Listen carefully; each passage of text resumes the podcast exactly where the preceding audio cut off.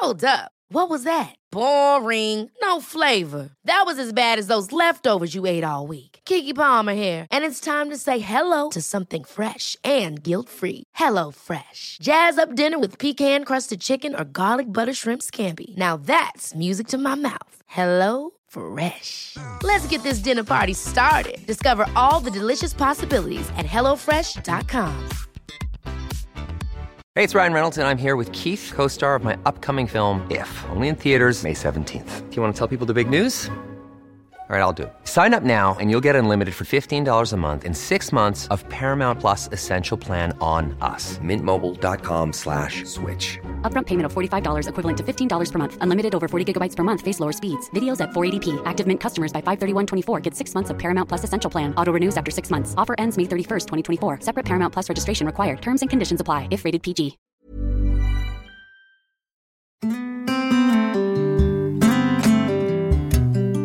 You're listening to the Kitchen Garden Magazine podcast, your fortnightly fix of gardening features, advice, and chat.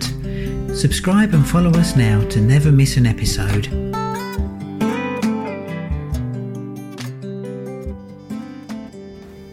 Hello, and welcome to the On the Grapevine podcast with me, Dan Heighes, and my guest today, Dave Goulson.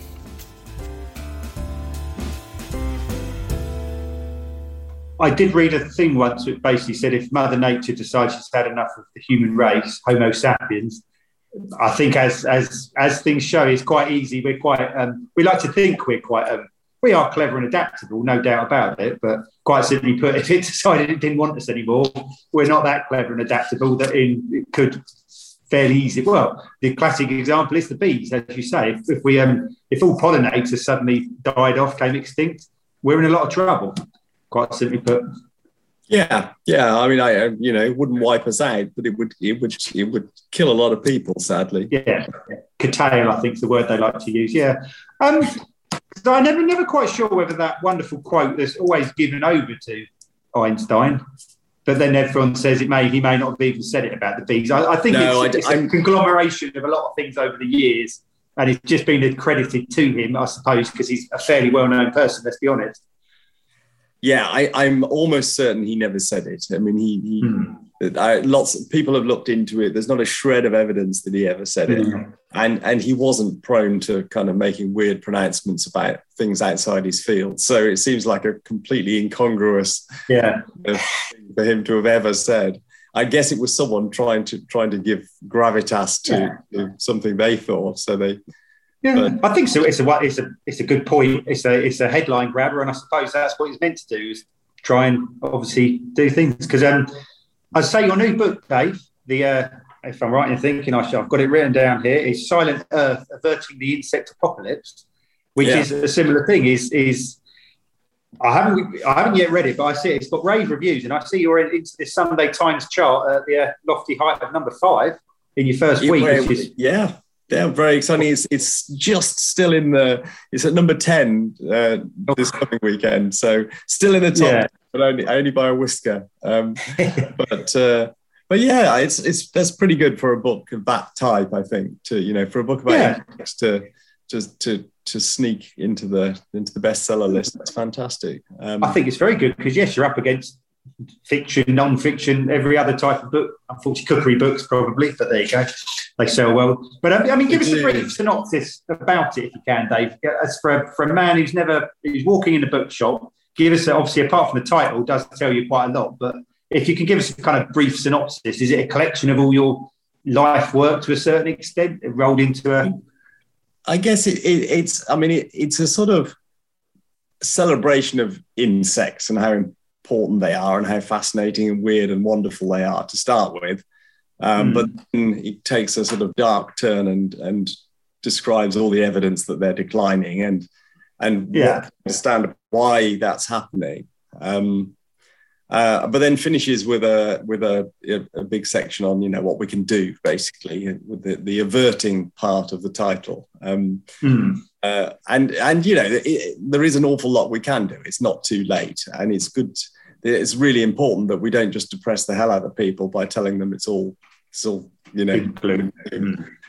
I mean, the, you know, we are making a mess of the planet, but we can we can recover a lot of it. We can, you know, pull things back largely if we pull our finger out.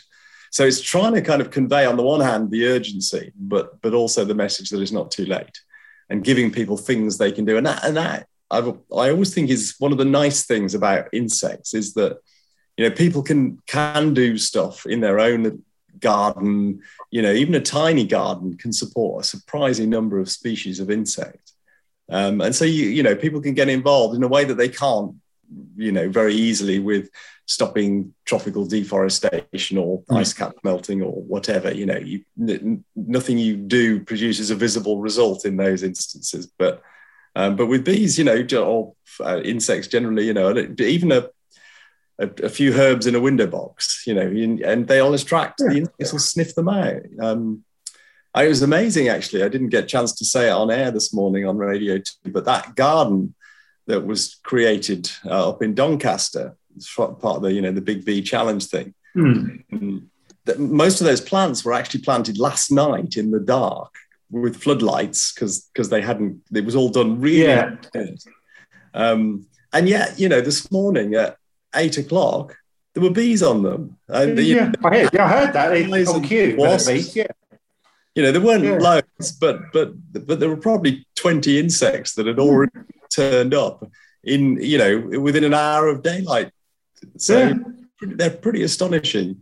Um, and you you know, little things we can do produce visible results. And I think hmm. that's kind of quite nice. Yeah, I, I, did hear you doing your BI idents as well, which is very good. uh, yeah, I, I, know what you mean because um, I think Zoe didn't think the seed in the living roof would be ready, and then got a surprise when she came around the corner, and, and there it was on top. So um, yeah, but no, I, I, totally agree with you. You're right. Even small things like that can make, and, and I guess it's the uh, if we all do our little thing like that that network that people often talk about. If you joined all the gardens in England together, you'd have this kind of wonderful spine with it looked almost like the human kind of body, all the little veins and capillaries would, would spread out, and actually you'd cover most of the country would be pretty much covered, and there'd be somewhere for every creature to find somewhere. Yeah, well, certainly. I mean, maybe not every creature, because some are really fussy about where they live and mm. live in a garden, but um, but an awful lot would. And um, I mean, the, yeah, this, they reckon tw- about 22 million private gardens mm. in the UK and covering and the area they cover is is something like a million acres.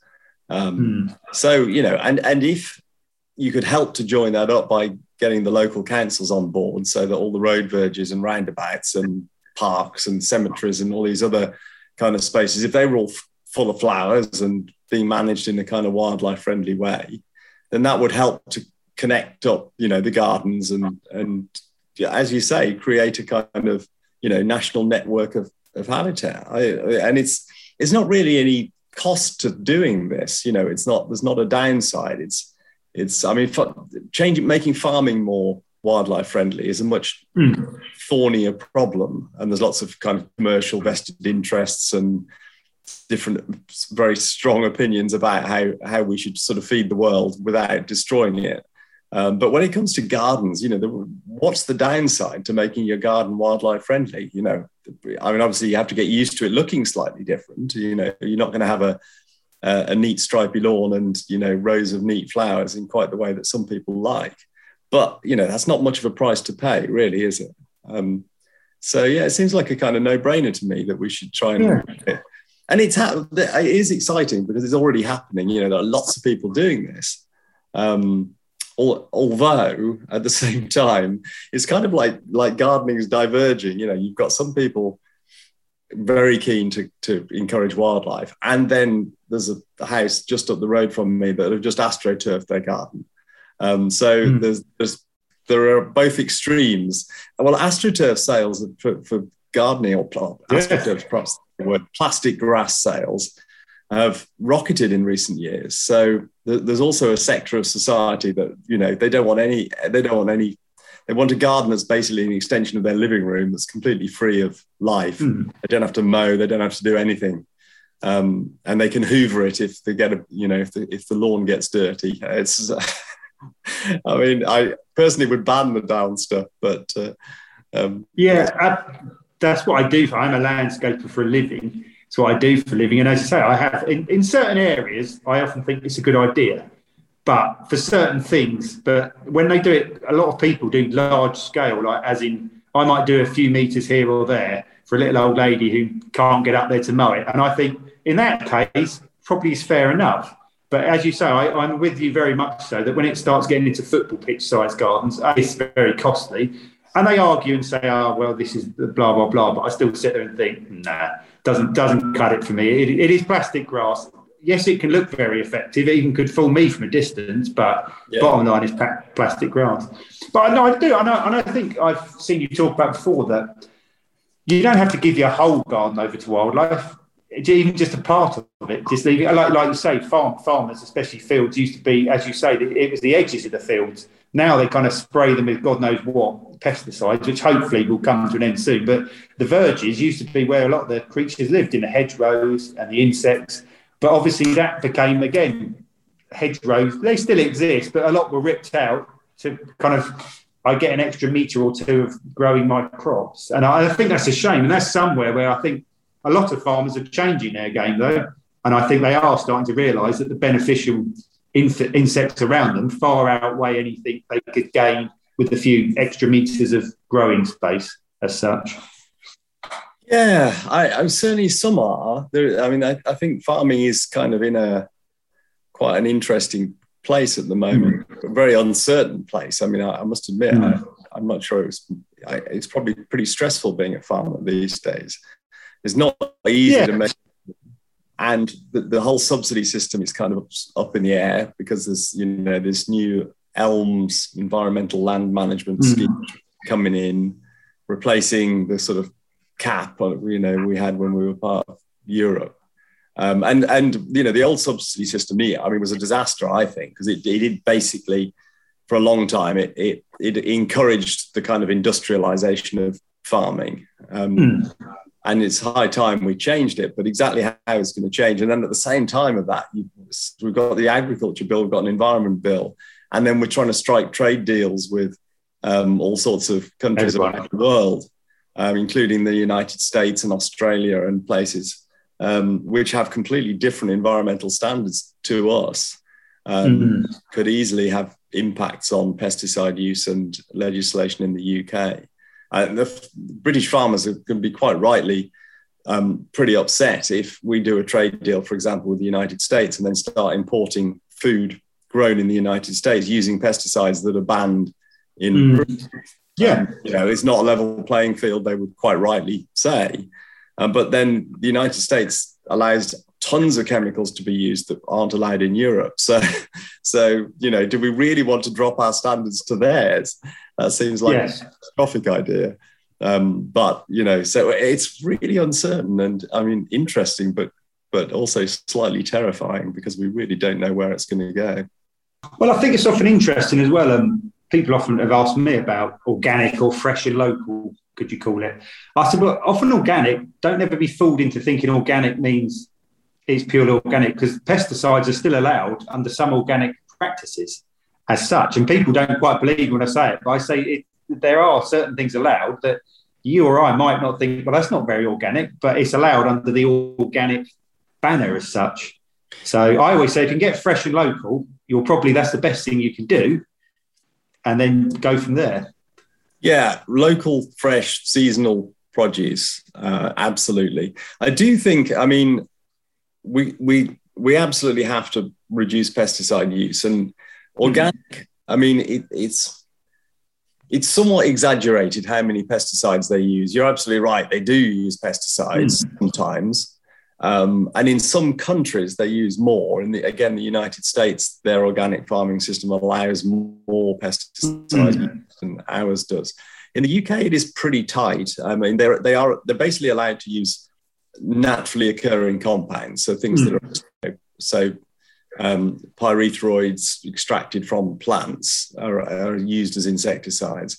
But even then, if you want to use them, you, you have to um, basically apply to the Soil Association for permission to use them. You can't just start spraying them around kind of willy nilly whenever you feel like it. Each time you want to use them, you have to actually fill in the form and send it off and, and explain why you need to use it and there's no alternative. And so it's a complete faff. Um, and so, you know, the, there is not much use of pesticides in organic farming in the UK.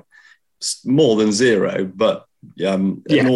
less than a conventional farmer. So I, I, do think there is some value in organic, but I, I completely agree with you as well. But um, you know, we, I, and I think for me, there's a whole bunch of things we need to do. Ideally, um, it's very hard to actually do them, but you know, there's a lot of evidence that small farms are more actually more productive per um, per acre than big mm. farms. So this idea that you know we have to the bigger farms are more efficient um, is not really accurate. They're not they're not that productive per acre. Um, I mean, there's you obviously save the labour. Small farms means more people working on the land. Um, and to make that viable, you'd have to change the subsidy system to disproportionately support smaller farms rather than bigger ones. But that seems pretty reasonable to me because then you'd you know, revitalize rural communities, get more people back into farming. There's hardly anybody works in farming these days. No. And, you know, it's just just one guy with a tractor can farm a pretty big spread. Um, so more small farms, much more diversity of crops being grown, trying to support, you know, basically feed feed ourselves as much as possible by growing our own food. A lot more fruit being grown, things like apples. You know, it's nuts that we import 70% of the apples we eat when we have a climate that's mm. perfect for growing apples. I don't understand, you know, how we ever got to the situation we're in where basically most of the landscape's covered in one of three crops, really. You know, mm. in, when it comes to arable crops, is wheat, barley, and oilseed rape cover most of the country. Yeah.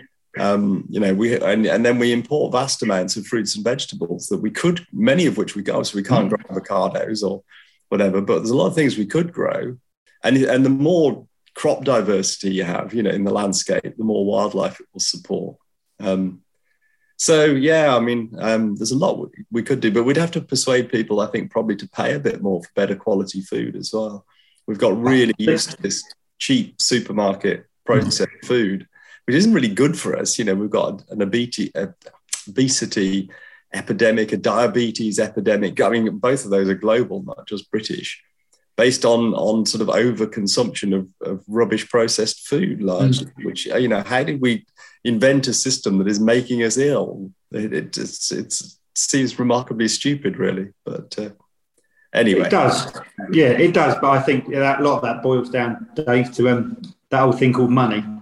It's not best for us, but some somebody's making money out of it, and that's it. Yeah. It, it's it's a laziness that's crept into the society, I suppose. A, a, lot of things, fake grass, we were just talking about it. it, is laziness. I love cutting my lawn, but yeah, unfortunately, a lot of people is, well, I have to go and get the mower out. I love it. I can't, can't, can't beat it. But as you say, that the laziness has crept into society.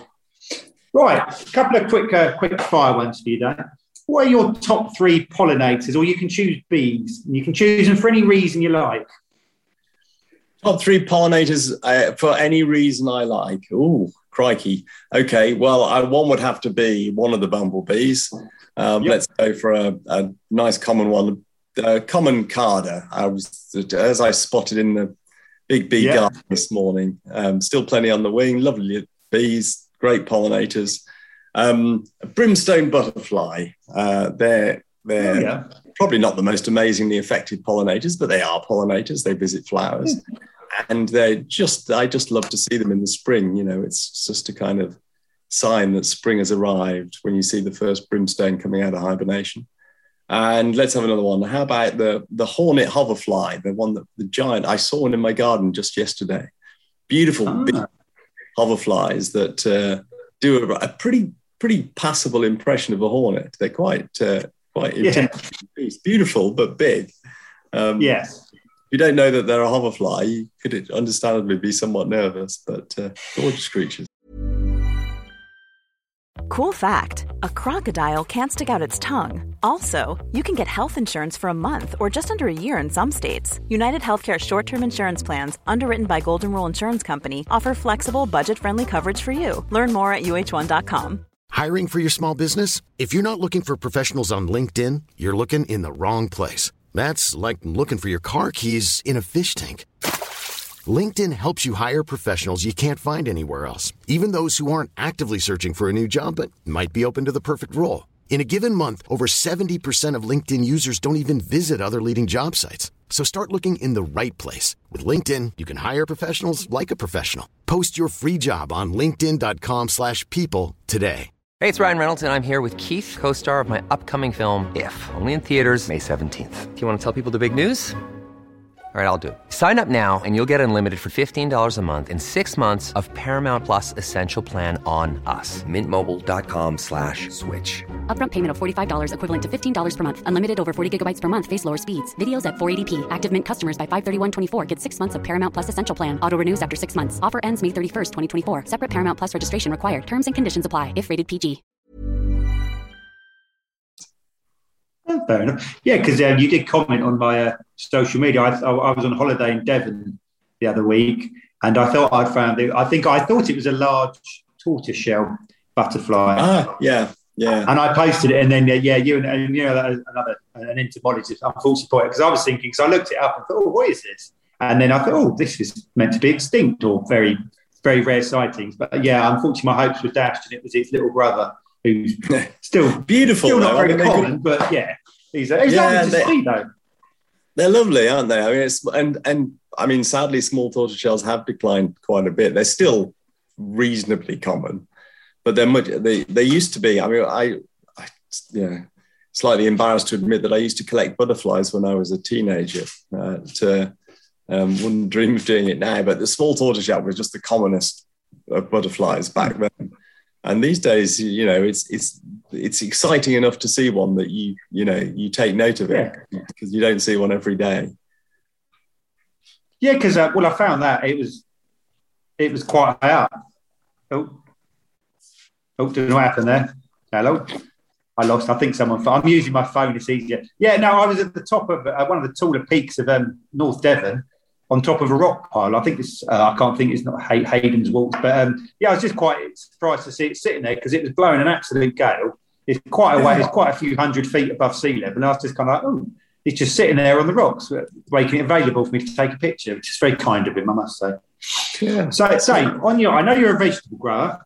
What do you think your um, your top fails and triumphs have been this year? Have you found in your garden, in your vegetable plot? Uh, this this this year, um, all the kind of cucurbits have gone mad because it's rained so Mm. much. I just love the water, um, and I'd never grown them before, but um, we had, tried growing the things called tromboncinos this year. Oh yeah, yeah, a kind of weird Italian courgette that's kind of rather long. yeah. I've seen them. Yeah, they're they're they're quite large. Yeah, they get they get uh, two three feet long, probably longer. We, we've been picking them before that when they get that big, but Mm. uh, but they're really nice, and I mean they grow like crazy. Or at least they did, did this year. But they're nicer than a courgette, I think. They're a bit firmer when you cook them. You know, courgettes can go a Mm. little bit sort of soft and mushy. Um, You have to get a courgette just right. When it turns Yeah. into a marrow, too late. Yeah. Yeah, um, but the tromboncinos, I, I, I have never grown them before, but I'll definitely be growing them again. Um, hates this year. What have I had? Well, yeah, um, outside brassicas have been uh, wiped out by um, uh, a whole load of pests, mainly butterflies, actually, and pigeons. Um, so, I, and there's not much you can do about pigeons really, apart from just netting your whole veggie patch, which is um, I haven't I haven't Mhm. to do yet. But uh, there's always there's always you know good and bad crops every year, aren't there? It's, it's, and it, it's not always the same, but uh, uh, yeah. Um, yeah, strangely, my um, my brassicas, I've not netted them or done anything, and I normally have terrible luck with them due to the pigeons and, as you say, the uh, our, our friendly butterfly. I've had no problems at all this year. I mean, I have got my allotment at home now, but um, I was I've just kind of I've done nothing that I usually do. Yeah, I've had my best results ever. I, I just pure luck. Funny, isn't it? Yeah, well, part of the fun of gardening, though, is that it, it's unpredictable, isn't it? You know, it doesn't always work Yeah. the same from one year to the next. No, no, my classics is always parsnips. I normally try and get them going early and fail. But this year I grew some in some big pots, huge, great. I had some trees when I where I moved house. So I put some big trees in. So I had some big, like 150 litre pots. And I grew some first early potatoes. And I just thought, oh, I'll, I'll chuck some parsnips in once I've dug them up, bit of extra um, compost in there. and yeah, they've absolutely flown away. I think uh, probably every single one's taken, which is not what you'd normally expect of them. So I had to be thinning them a little bit, shall we say? But um, yeah, it's one of those. It's strange. Some years it just it works, and other you do exactly the same thing as you did the year before. It must be weather, I think. Must do to a greater extent control it, I guess. Parsnip seeds are tricky as well, aren't they? Once they get mm. going, they're easy as anything. But uh, they, I mean, they they die really quickly because you can't keep mm. them more here. But also, if you just as you say, if you sow them a tiny bit too early and you get a bit of cold weather, then they just shrivel up and die. Yeah. And uh, yeah. yeah. you just got to get the timing right somehow. Yeah, I also find with carrots as well because we get quite warm early summers. The springs now can be as hot as our summers. I tend to find carrots can be quite susceptible to getting basically cooked alive in the in the ground. So I've had problems with those as well because, as I say, because our our seasons have changed changed a little bit, but we seem to get very hot early ones. And yeah, I often lose my first sowings of carrots. They're very patchy. I, I can only guess that they get cooked alive quite simply put. I guess, I guess we're going to have to adapt our veggie growing mm. changing climate, although it's so unpredictable at the moment that that's quite tricky, yeah. isn't it? The, the one yeah, well, that has changed is it's just just become more erratic, it seems, which yeah. is, is uh, crazy. Yeah.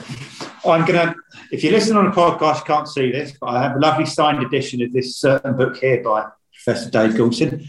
That is a lovely book because that is, it is it is about, but I find it's a wonderful practical book.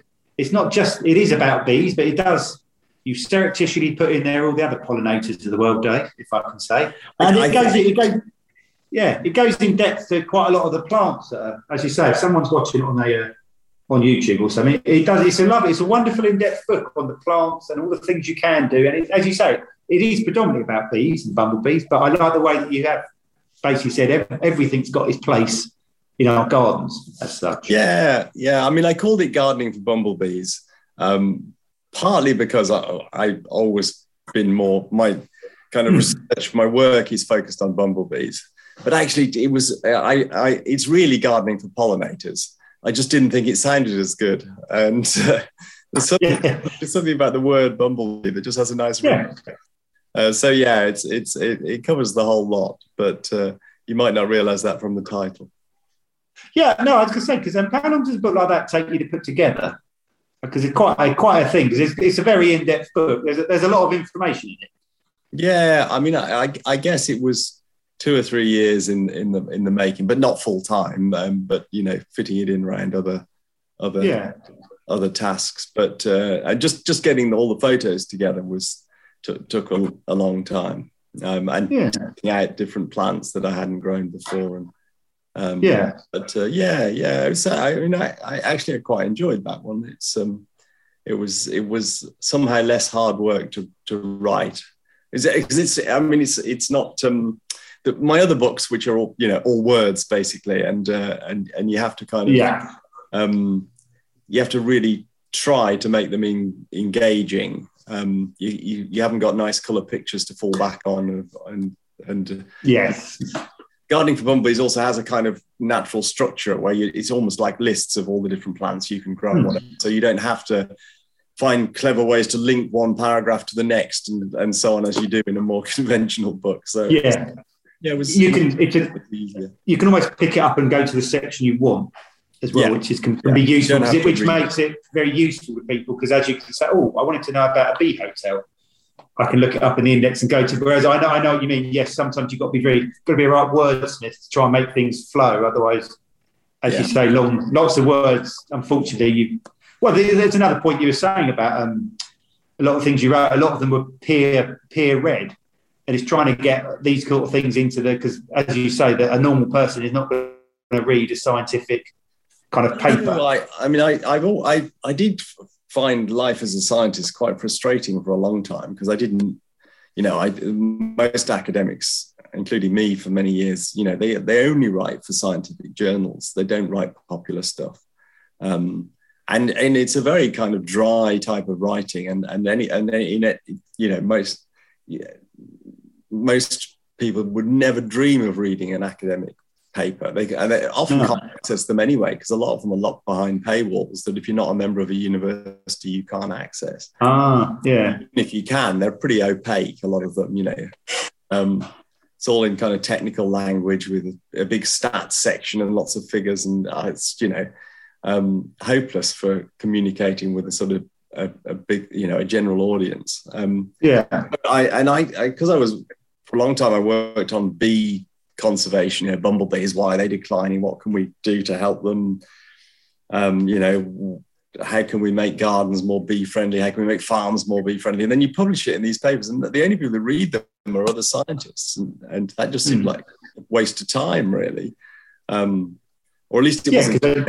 It wasn't actually helping mm. bees. Um, so, so, that's why I, you know, resorted to other things like writing books and starting the Bumblebee Conservation Trust and other sort of outreach activities to try and actually, you know, do something useful rather than just churn out these these dull scientific papers. Um, and yeah. I'm glad I did. To be fair, it's it's it's much more fun and interesting and rewarding. Yeah, because what have you got? What are, your, what are your um, any big plans you got for going forward, Dave? You got any because obviously that the the uh, Radio Two Big Bee Challenge. Are there any things coming up on the horizon you you, you think could be effective? Because it's obviously it's going to be an ongoing thing. Unfortunately, it's going to have to be. Yeah, I, absolutely. I mean, I've got. Uh, um, I've got a petition out at the moment, um, uh, which on the government website um, about uh, banning urban, well, basically asking the government to follow the French example and ban urban pesticide use. Um, yeah, banning garden use, which I know not all gardeners would would, would like. Um, no, but uh, but you know, it's pesticides are not necessary in a garden. I I would argue. Well, clearly they're not because many cities around the world have banned them. Um, I think there's 170 towns and cities in Canada have uh, pesticide free. The whole of France is now pesticide free uh, city urban areas, obviously not. Yeah. Um, and you know, it, Paris and Toronto are still standing. Um, with they haven't been mm. overrun by, you know, weeds or cockroaches or whatever. Mm. Um, and and it's I think just think it's a, it's a, it's a, it's a small step, but it it would make a difference if. Uh, mm. If we really want to make urban areas into havens for wildlife, then then you know we need to stop blasting them with poison. It doesn't make any sense to me. Um, so I think it's certainly yeah petitions. I think it's gaining on the thing that I think people are think are actually realising quite simply put that actually we can't carry on the way we are going. Because I know around my local area they've they've been doing a lot of wildflower areas and sometimes wildflower areas could be conjugated that the council just can't be bothered to cut the lawn or the grass. But they've actually done actual areas around here, and I have to say everybody has said how effective and how nice they are. They always go through a bit of a, a down period, but you can't have 365 days of colour. It, it doesn't. It's not going to happen. No. But um, uh, they've been very well received, as you say. You can actually see what you can do with a little strip of land. Because that's what this is the thing about wildflowers. People don't realise often they don't need very good soil. In fact, they prefer quite roundabouts are a perfect example. Not very good soil and not really a very nice atmosphere, but they thrive. Yeah, I, and it has. Um, I mean, I, I, think lockdown, you know, changed things in that regard because obviously the for, for a few months last spring, councils couldn't cut the verges because although everyone was isolating, and uh, and everyone saw all these flowers appear on the roundabouts and verges and so on, and, and liked it. And then when the council started cutting again, they said, "Hang on a minute, you know, what are you doing? That's beautiful flowers. That verge has got orchids on it, or whatever." And and I think that you know sort of um, uh, strange event that we've all lived through recently is, has had some positive benefits, and uh, not not just actually that that we've seen less councils returning to, to their old cutting regimes, but also I think people actually quite a lot of people spent more time looking at you know bees and butterflies mm-hmm. and just nature um, because they had time on their hands and they're you know suddenly they weren't rushing around like a blue ass fly every day of the week, mm. uh, getting kids to school, rushing off to work, commuting, and all the rest of it. Um, and and I think you know it hasn't exactly changed the world completely, but it's it's it's mm. certainly um, change some people in in a mm. right direction. I think. Yeah. What about your allotments, Dave? For our, uh, if there's one thing that anyone could do on their allotment, whether it be in their garden, the roof box, is there any one little thing that you think if everybody did would make? Obviously, we, we can get more wildflowers and things. Are there any little things that you think that anybody could do and it wouldn't really put them out or is it is it true? It's just that get that little patch of wildflowers, or just get some get grow more borage. I mean, my I chucked a little packet of borage down, and to be honest, I've had to cut it back because it's taken over. But the bees have never never left it alone. Yeah, it, I mean, it, it does. Things like that are so easy, aren't they? Because it does grow like a weed, literally. Mm. Um, uh, the, actually, I mean, there's. It's very hard to say one thing because it's lots of little things, isn't it? The way you manage your allotment you know, be a bit more tolerant mm. of, of, weeds if you can. Um, look after the soil. Have a. I mean, it's kind of obvious to allotmenters to have an, a compost heap, but it amazes me how many gardeners don't have mm. a hmm. compost heap. You know, we should all be making the most use of, of the green waste we have and recycling it and mulching with compost. You know, it's fantastic for invertebrates, for the soil health, for all the little creatures that live in there, and it's fantastic for your plants. So why why wouldn't you do it? You know. Mm. Um, and you know, yeah, I, again, don't don't don't spray. Uh, be really. I mean, I'd also say I, I don't think if people make their own compost, you don't need to use fer, you know artificial fertilizer no. as well. Um, it's, it's just kind of you know working with nature basically. I mean, it's it sounds a bit cliched, but I think that's really is the secret to not just to to gardening and allotmenting, but actually to how we should be growing food in farming as well. You know, rather than trying to kill and control all the time, just just uh, you know encourage those natural enemies of your crop pests. Encourage the pollinators to make sure you get good pollination. Look after your soil, and if you do those three things, everything else will look after itself. I think. Yeah, well, that's brilliant. Well, thank you very much for joining us, Dave. It's been uh, wonderful to chat to you. Um, I will get uh, your petition. We'll get it and we should get something put up so where you can join onto it because it's hundred thousand signatures. Well, so, obviously on your social media, we'll, we can find it there as well. Yeah. I shall, I'll put a link up for it. But yeah, I think is it hundred thousand? You have to discuss it. Yeah, that's the next target. We got past ten thousand, which was the where they have to write a written response. Um, mm. We're on 30, 32,000 at the moment, so it's like quite a way to go to get to hundred, and then they have mm. to debate. Um, yeah. Parliament, which would be great. So, if nothing else, you know, I can't imagine the government will ban pesticides as I'm requesting, but at least it raises the profile of the issue and gets yeah. individual gets everybody thinking about it and hopefully making the personal choice not to use them. Yeah, it, it gets people talking, and that's ultimately how things get sorted is people talk and then well yes probably not best governments because they're not always the best that they tend to uh, talk too much. But um yeah i should get that posted up and thanks very much for this dave and um i just say Pleasure. thank you very much for joining us and um, have a fun rest of the year looking after uh, watching the bees. By well if the weather stays nice who knows? Could rain anytime you think who knows with this weird year we're having? Anyway no it's been it's been fun to chat dan and uh, do it another time.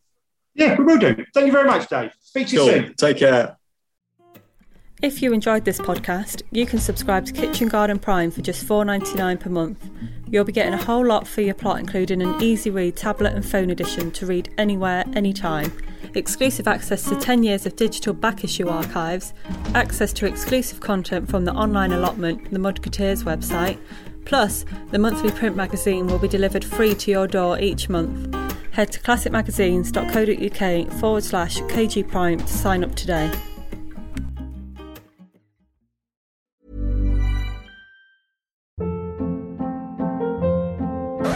Hold up. What was that? Boring. No flavor. That was as bad as those leftovers you ate all week. Keke Palmer here, and it's time to say hello to something fresh and guilt-free. Hello Fresh. Jazz up dinner with pecan-crusted chicken or garlic butter shrimp scampi. Now that's music to my mouth. Hello Fresh. Let's get this dinner party started. Discover all the delicious possibilities at hellofresh.com.